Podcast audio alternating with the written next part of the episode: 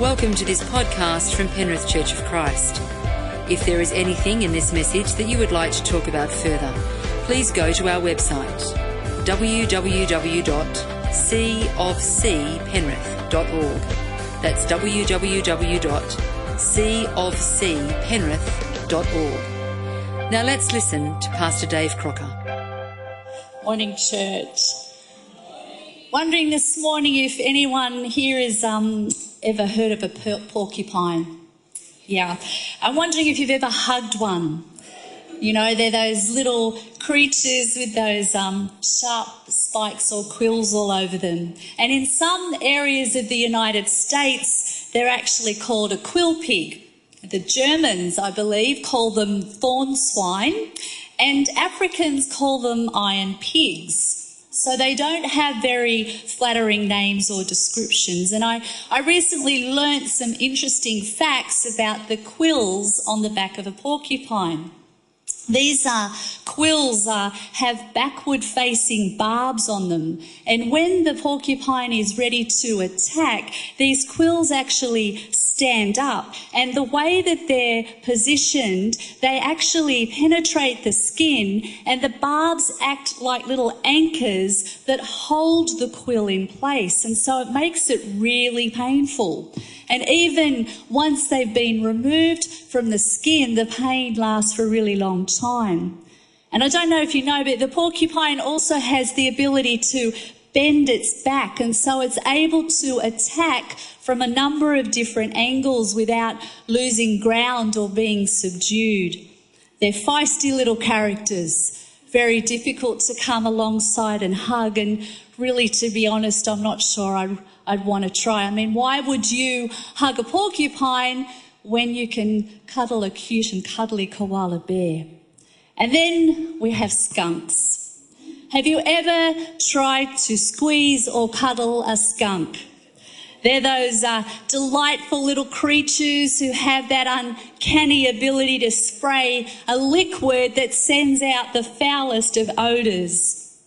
I love what a Jesuit priest wrote in his memoirs about an encounter with some skunks way back in 1634. This is what he had to say. I have met a low animal about the size of a little dog or cat. I mention it here not on account of its excellence, but to make it a symbol of sin. At first glance, you would say, especially when it walks, it ought to be called a little dog but it is so stinking and casts so foul an odour that it is unworthy of being called a dog. No sewer ever smelt so bad. It smells as if it comes from the pit of hell itself. Two were recently killed in our courtyard, and for several days afterwards, there was such a vile odour throughout our home, we thought we would expire. I believe I have smelled sin. The skunk's spray is actually a, a mixture of chemicals that contain sulfur. And they actually have the power to hit a target that's three meters away. Apparently, the smell is so bad that it can actually send a bear packing. And if you survive the smell, the actual spray can cause skin irritation and even temporary blindness. They also have some other weapons in their arsenal and they can go through quite an elaborate routine of hissing and foot stamping and tail waving and baring their teeth and claws. So while they might appear to be cute and cuddly, they're quite nasty little packages really. About now, you're probably wondering why on earth she is giving us a lesson on wildlife. Over the past few weeks, Pastor Dave has been exploring the subjects of relationships and loving others. And I got to thinking that sometimes loving others can be a lot like hugging porcupines and squeezing skunks. It's easy to love people who love us who think the same way that we do, who hold the same values. But I reckon we've all come across some porcupines and skunks in our time. And heaven forbid that we ourselves have flared our own quills or done some hissing and foot stamping and tail waving of our own. So this morning, if you're taking notes, I'm going to call this message Hugging Porcupines and Squeezing Skunks. It's a breeze, isn't it? To be kind to people who like you. But to be truly patient and gentle towards someone who acts unloving or unbecoming takes it to a whole nother level. It's a whole new ball game. And yet it was a lifestyle that Jesus not only taught, but that he modeled. Jesus spent most of his time on earth with the not so popular people, the not so lovely. He touched the leper. He gave dignity to the prostitute. He welcomed children and the tax collectors and those whom society had rejected. His message was love your enemies. He modeled upside down living and loving. Wondering this morning, do you know someone who is difficult to love? You know, the lady at church who might be gossiping, the lazy co-worker, the family member who knows how to push your buttons, the friend who betrayed you, the neighbour who parks his car on your grass, maybe even your mother-in-law. See, Jesus commands us not just to love the easy to love, but to hug the porcupines and squeeze the skunks, reaching out to those whose behaviour and demeanour usually pushes people away rather than draws them in close. Perhaps Jesus' toughest teaching is found in Mark 12:31, to love your neighbour as yourself. You know, it seems easy enough until we really think about it. He didn't say like them or tolerate them. He said love them. And we, we don't get to pick who our neighbour is because Jesus says it's everyone. It's everyone from the co-worker who steals your ideas at work and climbs over the top of you to make it to the top. It's the kid at school who gives you a hard time. It's that neighbour who insists on mowing their lawn at seven o'clock every Saturday morning. And I'm wondering if we don't think sometimes that Jesus' expectations or unrealistic or too high. But this is the really cool thing about Jesus. You know, he, he just wasn't God on high shouting down orders from above. He experienced what we experience. When he told us to live a certain way, it was coming from a guy who'd been there, Jesus lived on earth. He knew what it was like to do life beside people, and he met a few skunks and porcupines in his time. But Jesus understood two fundamental truths. And I believe we need to grasp them also if we're to have any hope of ever loving the porcupines and skunks in our lives. The first is that everyone is created in God's image. So if we are worthy of love, so is everyone else because of who made them.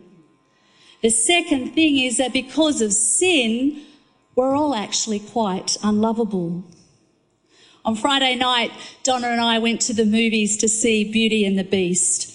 And I, I love how simple but profound a fairy tale can be.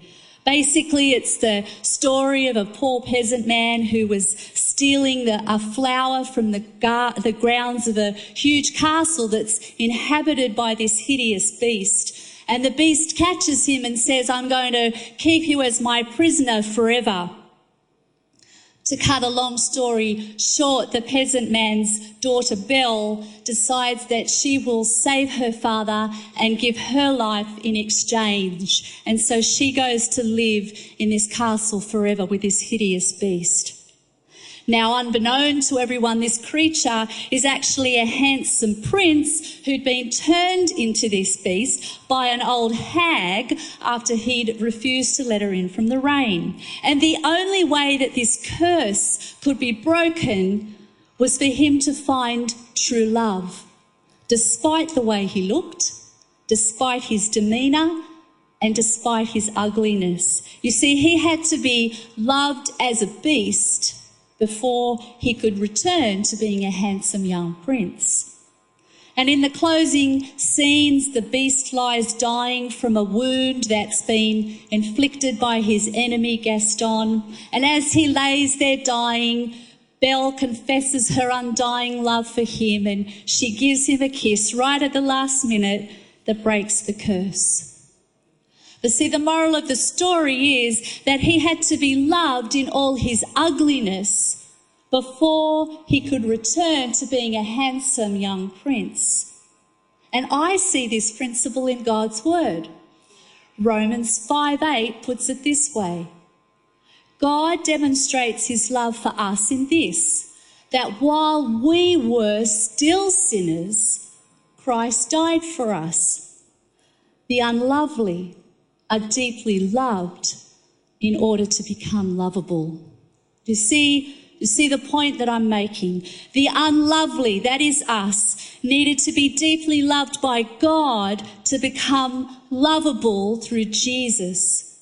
And here's the thing it's not that just we became lovable for our own sake, but we became love able. Able to love others. Do you get that play on words? And here's why.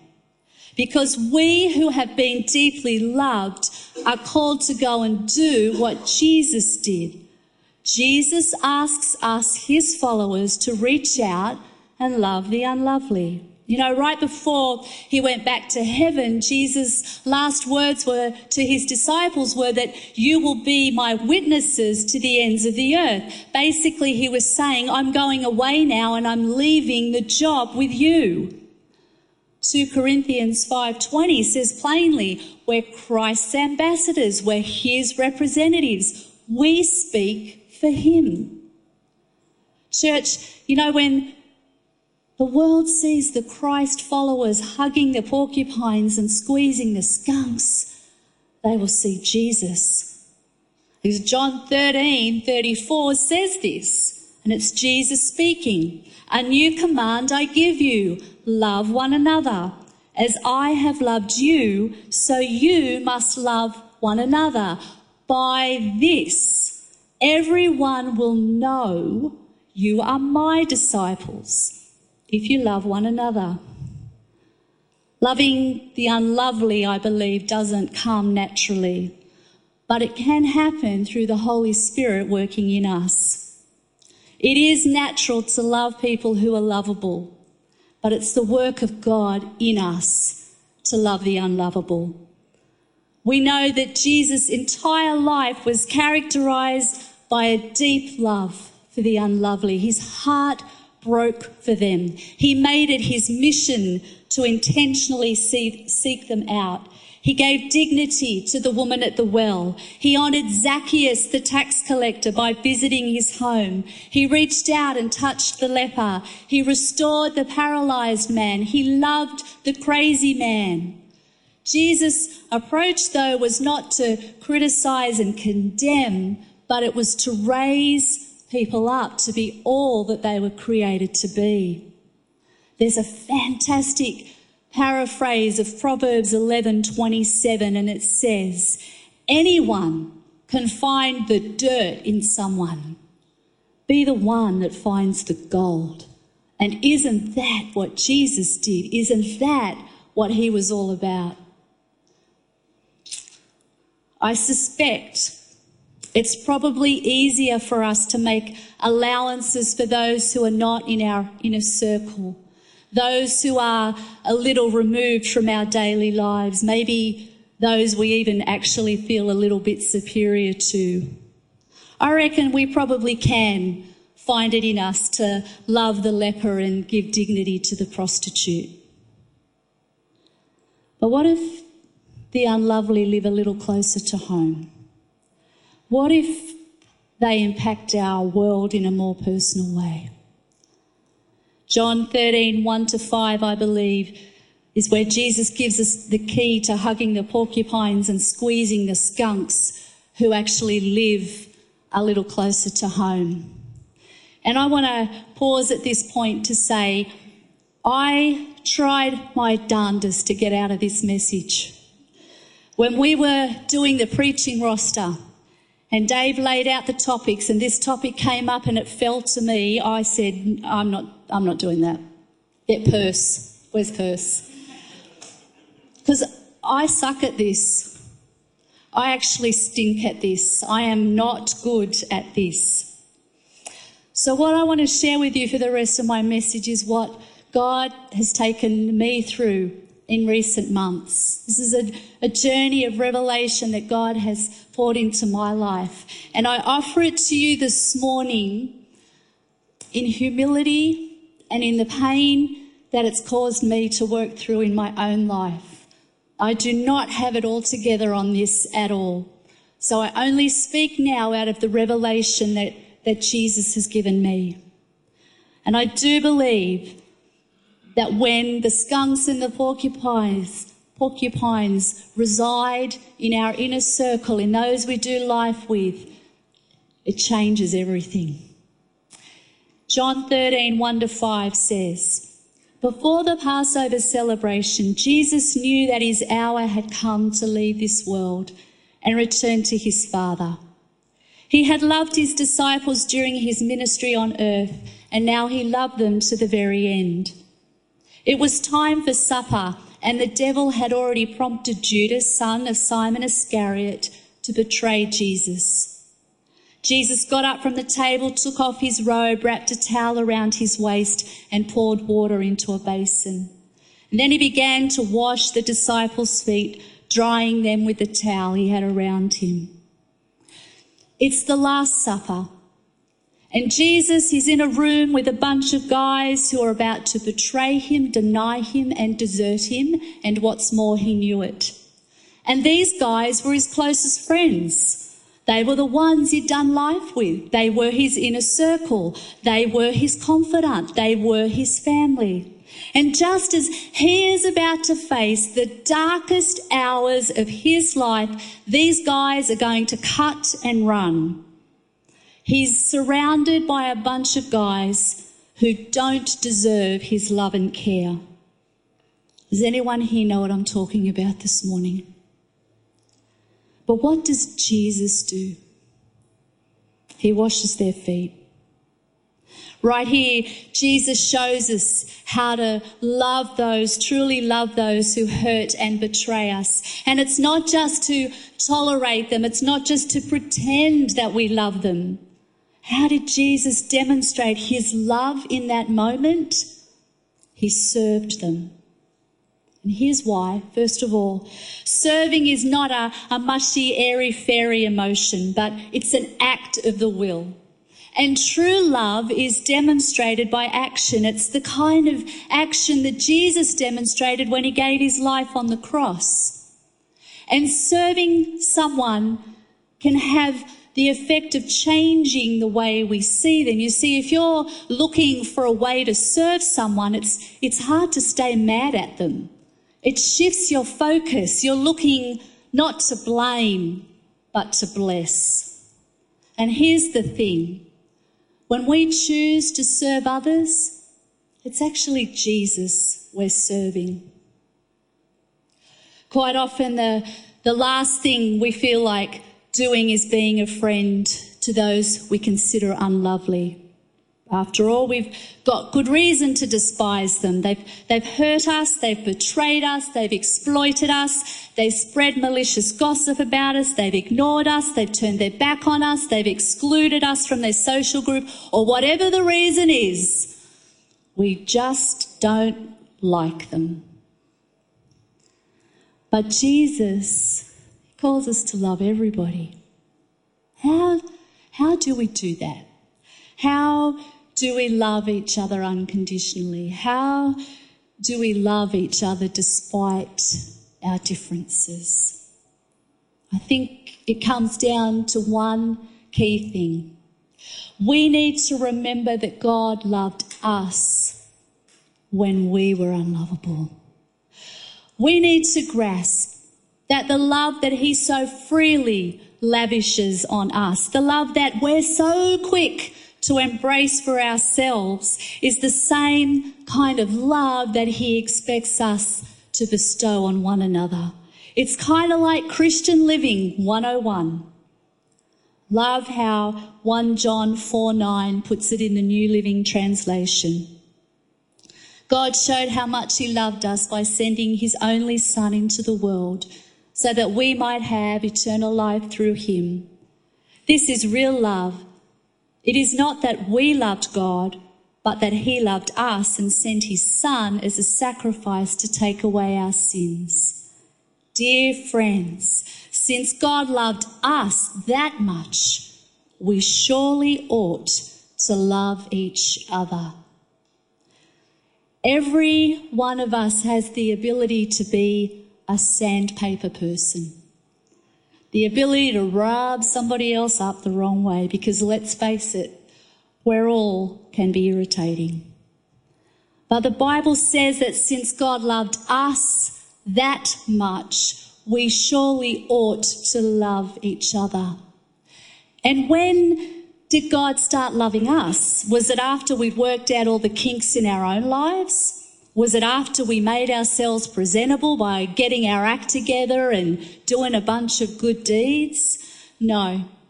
While we were still sinners, Christ died for us.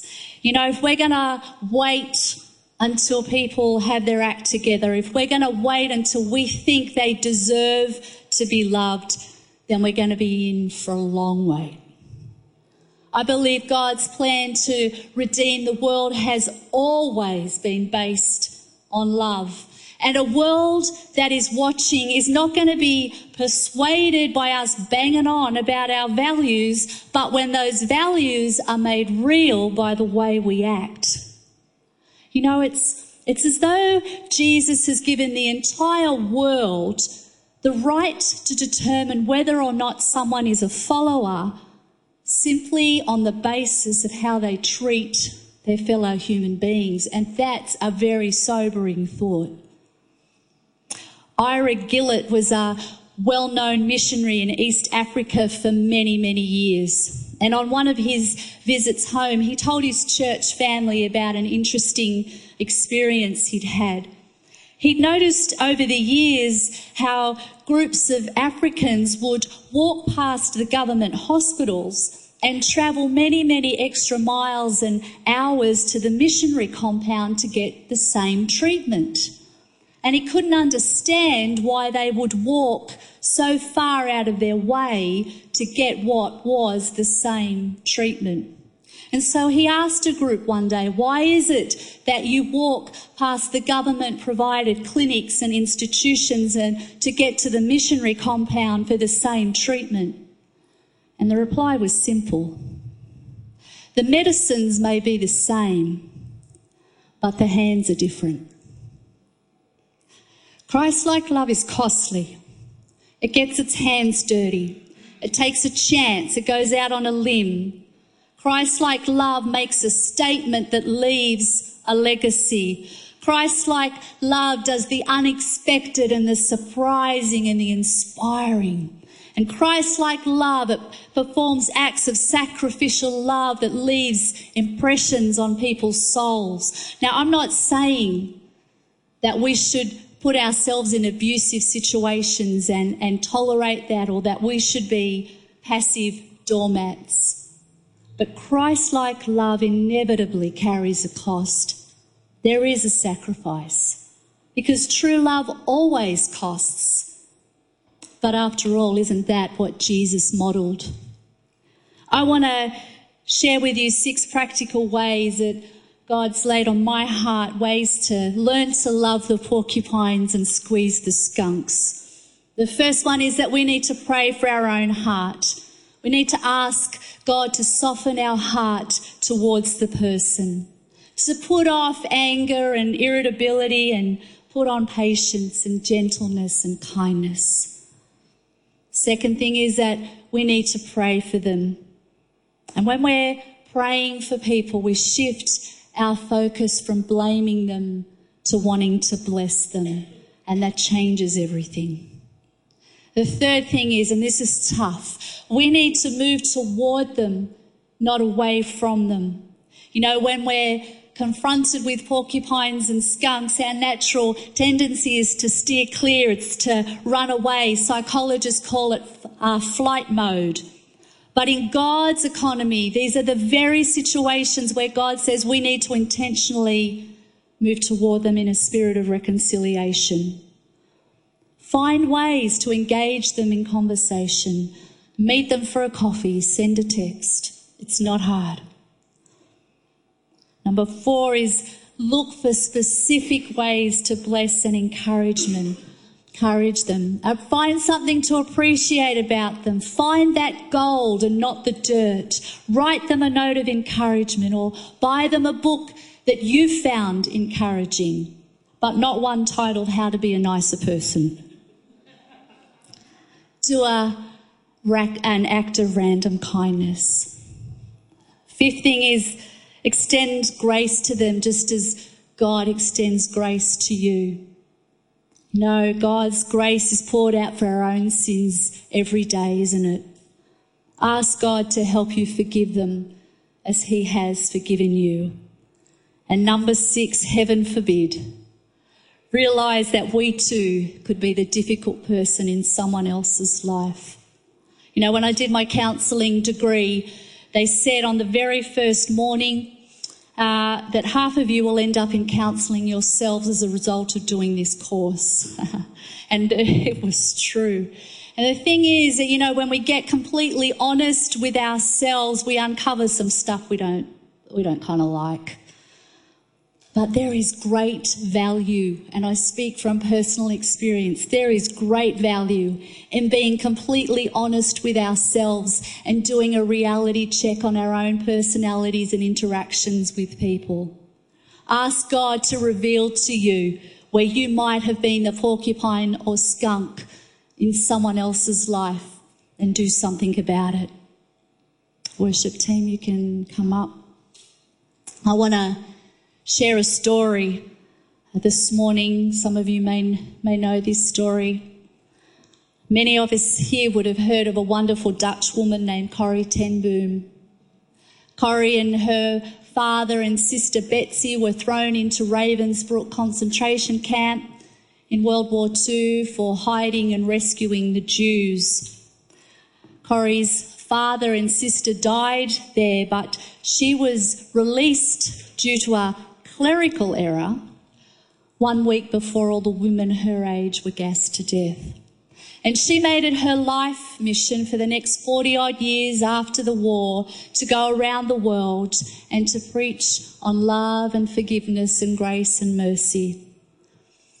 And I want to read to you this morning out of her diaries an experience that she had, and it really touched my heart and uh, really spoke volumes into my soul. And this morning, if nothing else I've said or shared has made any difference, and I pray that this story will because it's, it's real.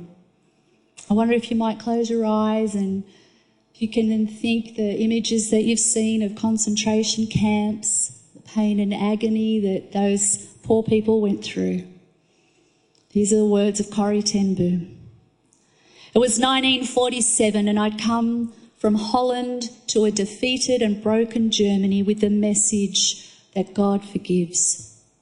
And that's when I saw him working his way toward me. One moment I saw the overcoat and the brown hat. The next I saw a blue uniform and a cap with skull and crossbones on it. Then it came back with a rush. The huge room with its harsh overhead lights, the pathetic pile of dresses and shoes in the centre of the floor, and the shame of having to walk naked past this man. I could see my sister's frail, frail form ahead of me, ribs sticking out beneath her skin. The place was Ravensbrück, and the man who was wait, making his way toward me had been a guard there, one of the most cruel and hateful. And now he was in front of me with his hand thrust out. A fine message, Fräulein. How good it is to know that as you say, all our sins are at the bottom of the sea. And I, who had spoken so glibly of forgiveness, fumbled in my pocket, rather than take that hand. He would not remember me, of course. How could he remember one prisoner among thousands of women? But I remembered him. I was face to face with one of my captors and my blood seemed to freeze. You mentioned Ravensbrück in your talk, he was saying. I was a guard there. No, he, he did not remember me. But since that time, he went on, I have become a Christian. I know that God has forgiven me for the cruel things I did there, but I would like to hear it from your lips as well, Fräulein. Again, the hand came out, Will you forgive me? And I stood there. I, whose sins had again and again been forgiven, and I could not forgive. Betsie had died in that place. Could he erase her slow, terrible death simply for the asking? It could have been many seconds that he stood there, hand held out, but to me it seemed like hours as I wrestled with the most difficult thing I have ever had to do. For I had to do it, I knew that. The message that God forgives has a prior condition that we forgive those who have injured us. If you do not forgive men their trespasses, Jesus says, neither will your Father in heaven forgive your trespasses. And still I stood there with coldness clutching my heart. But forgiveness is not an emotion. I knew that too. Forgiveness is an act of the will, and the will can function regardless of the temperature of the heart. Jesus, help me, I prayed silently. I can lift my hand. I can do that much. You supply the feeling. And so, woodenly, mechanically, I thrust out my hand into the one stretched out to me. And as I did, an incredible thing took place. The current started in my shoulder, it raced down my arm, and it sprang into our joined hands. And then this healing warmth seemed to flood my whole being, bringing tears to my eyes. I forgive you, brother, I cried with all my heart. And for a long moment, we grasped each other's hands, the former guard and the former prisoner.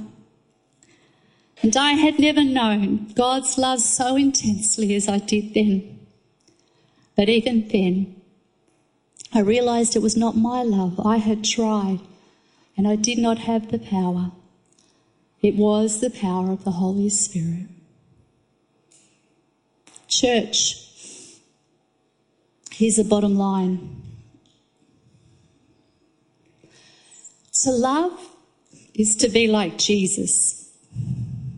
And heaven knows our world desperately needs us to be like Jesus. Father God, we, in your presence this morning, We've sung this morning so much about your love for us. The love that, that we grasp so willingly for ourselves and yet at times so selfishly withhold from others. Out of a sense of being wronged or injured or whatever the case may be. God, we think about your words that say, as much as you've done that for us, we surely ought to do that for others. God, help us to be uh, people who intentionally look for the unlovely, who intentionally look for the gold in someone, who seek not to criticize and condemn, but to raise up Jesus so that people can be all they were created to be in you. God, we come to you with our hearts open this morning. Reveal to us, God, where we've been a porcupine or a skunk Help us to have the courage to do something about it, Jesus, because we know that our world desperately needs to see you. And we ask these things in your name.